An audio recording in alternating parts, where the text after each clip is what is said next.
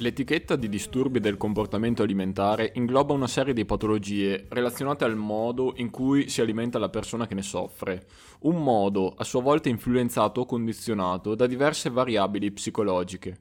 Alcune di queste variabili sono note, autostima, ansia, aspetto fisico.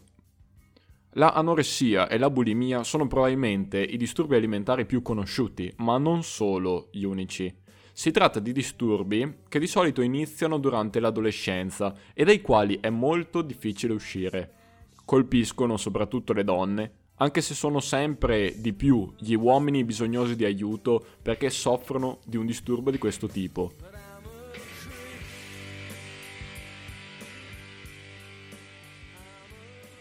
Tali patologie possono causare molteplici problemi di salute e di solito sono accompagnate da altre malattie o sintomi come depressione, ansia, disturbi della personalità, oltre a riduzione della frequenza cardiaca, caduta dei capelli, aumento di peluria, pelle secca, disidratazione, fatica, eccetera. Le cause possono essere molto diverse e variare da una persona all'altra. Parliamo in generale perché come già detto ogni caso è unico, di persone con scarsa autostima, molto perfezioniste ed esigenti, con problemi in famiglia o con amici, eccetera. Non vi è un unico fattore, bensì molteplici. Questi disturbi sono sempre esistiti e si sono palesati in diversi modi. Ciò non toglie che negli ultimi decenni si è registrato un aumento della loro incidenza nella popolazione il mondo della moda, i rigidi e stretti canoni di bellezza o la continua esposizione dell'attuale società sono forse i principali responsabili di tale aumento.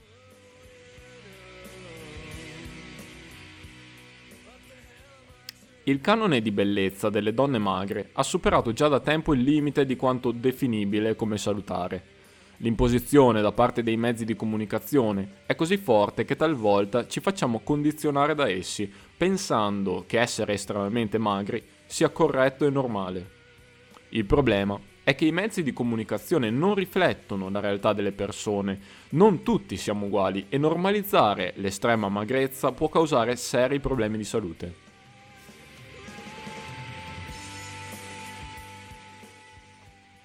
È dunque importante che il cinema e i mezzi di comunicazione rappresentino una via verso la sensibilizzazione e non uno specchio ingannevole che riflette un'immagine distorta della realtà. Il problema di fondo non è l'immagine alterata, bensì pubblicizzarla come ideale, desiderabile e comune. Pensiamo per un attimo ai corpi delle grandi stelle di Hollywood. Quanti di noi rappresentano?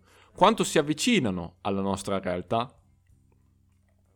Risulta difficile vedere al cinema una rappresentazione oggettiva della realtà, infatti pochi attori non rispettano il canone di bellezza imposto.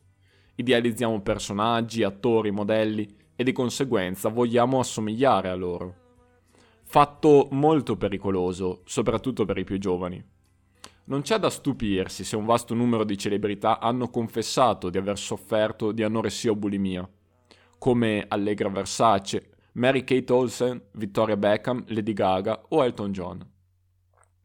È altrettanto frequente leggere sulla stampa titoli di critica nei confronti di alcune celebrità perché sono ingrassate. Ricordiamo il caso di Cristina Aguilera, la quale qualche anno fa ingrassò dopo aver deciso di abbandonare le diete e venne duramente criticata per questo. Se un'attrice o un attore o cantante in questo caso, dimagrisce o ingrassa, verrà aspramente criticato e giudicato perché sembra che l'immagine sia quasi più importante della sua abilità interpretativa. Se vogliamo riflettere la realtà sul grande schermo, dobbiamo cercare attori e attrici che vi si avvicinano.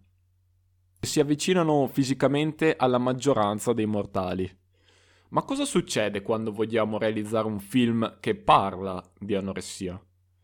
Si presentano alcuni problemi quando vogliamo rappresentare l'anoressia al cinema. Non troviamo molti esempi a riguardo e la maggior parte generici, ovvero personaggi che soffrono di anoressia o bulimia, ma senza approfondire l'argomento.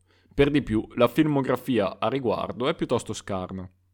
Risulta molto complesso e delicato approfondire queste malattie, dato che ogni caso è distinto per gli attori implica anche un conseguente dimagrimento per esigenze di copione, cosa che non fa bene alla loro salute. cazzo devo fare?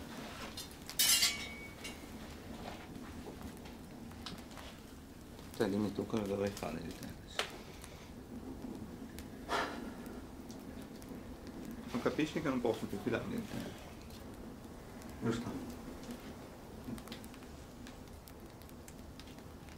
È veramente deluso. Deluso. Di qualcosa, per favore. Fai di sì con la testa. Lasciami andare. Di qualcosa!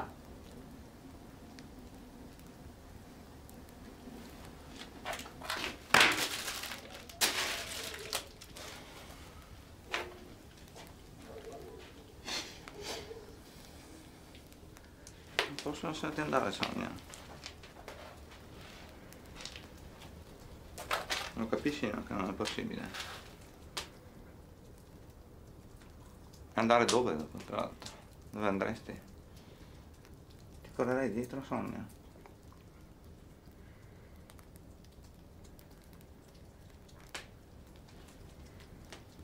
Io non ho lasciato niente dietro di me, capito? Non ho proprio niente da perdere.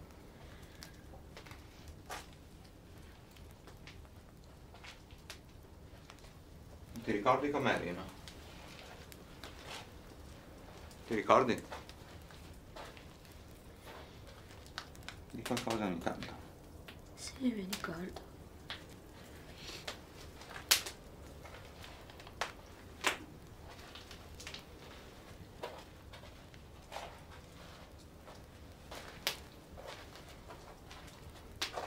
Sei un'altra persona, però non sei nemmeno un'altra persona, non sei ancora un'altra persona. Non sei un cazzo, Sonia.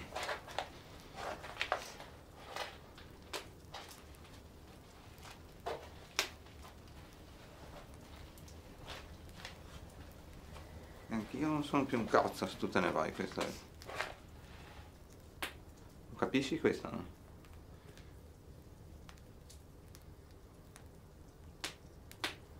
Lo capisci? Primo amore è un film italiano del 2004 che narra un'altra prospettiva dell'anoressia, ovvero dell'ossessione maschile per le donne estremamente magre. Vittorio è un uomo ossessionato con la perfezione e desidera trovare una donna che rispecchi i suoi gusti, ovvero molto magra.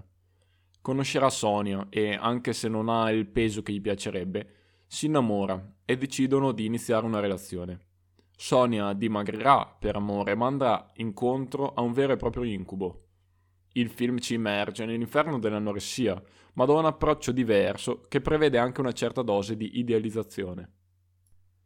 Il film è liberamente ispirato dal libro Il cacciatore di anoressiche, un romanzo autobiografico scritto da Marco Mariolini nel 1997, pubblicato dalla casa editrice Edicom.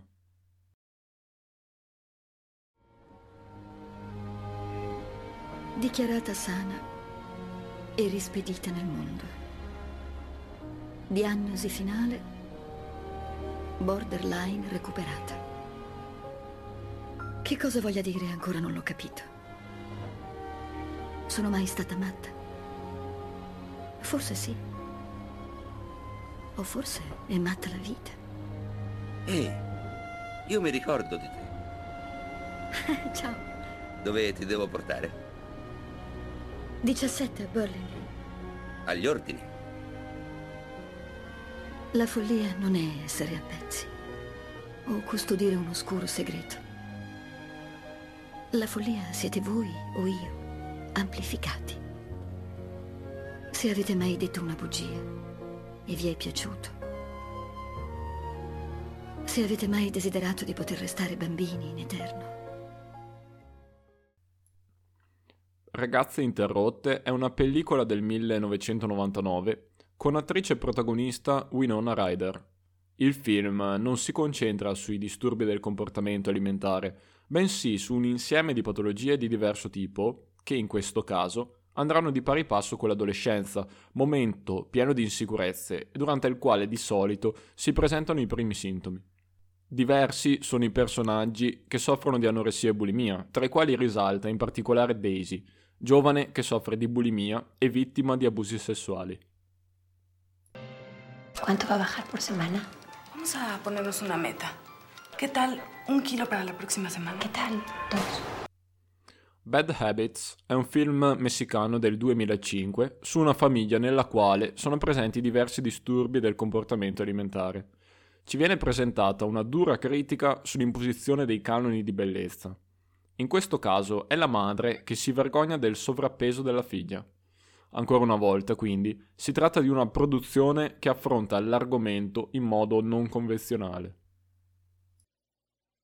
I'm sending around a list of some of the signs and symptoms of eating disorder. And if there's anything on that list that you want to talk about, feel free to talk about it, okay?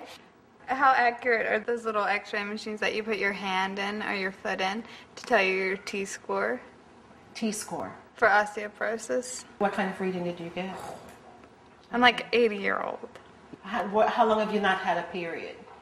Well, like it would come and go for six years. One of the consequences of um, particularly anorexia is osteoporosis.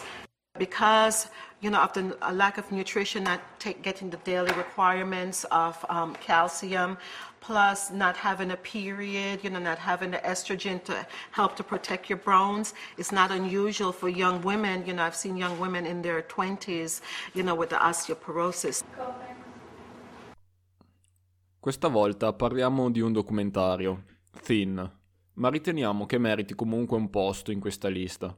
Si tratta di un documentario che approfondisce davvero il tema dell'anoressia e dell'ossessione nei confronti dell'aspetto fisico, tipica della società attuale. Ci invita a riflettere sulle ripercussioni dei canoni di bellezza vigenti. È solo che non ne vedo il motivo.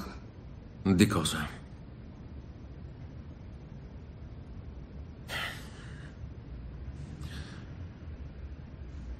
Non esiste un motivo. E non ti aspettare di saperlo nemmeno in futuro. Perché noi viviamo, perché Megan ha perso il bambino, perché quella ragazza si è uccisa. Non mi sta rassicurando, dottore. Io non posso rassicurarti. Questa tua idea che ci sia un modo per essere protetti è puerile e anche un po' codarda. Ti nega la possibilità di fare nuove esperienze, comprese quelle più belle. Crede che io non mi senta già in colpa? Lo so che sono solo un casino. Ma lei dovrebbe insegnarmi come non esserlo. Tu sai come fare. Smettila di aspettare che la vita sia facile. Smettila di sperare sempre che qualcuno ti salvi. Non hai bisogno che un'altra persona ti menta. Le cose non vanno sempre bene. Ma tu puoi essere forte. Comincia ad affrontare di petto le tue sfide e potrai avere una vita incredibile. Questa è la sua perla di saggezza. Tira fuori le palle. È un modo molto più conciso di esprimerlo. Sì. Incredibile. Vaffanculo.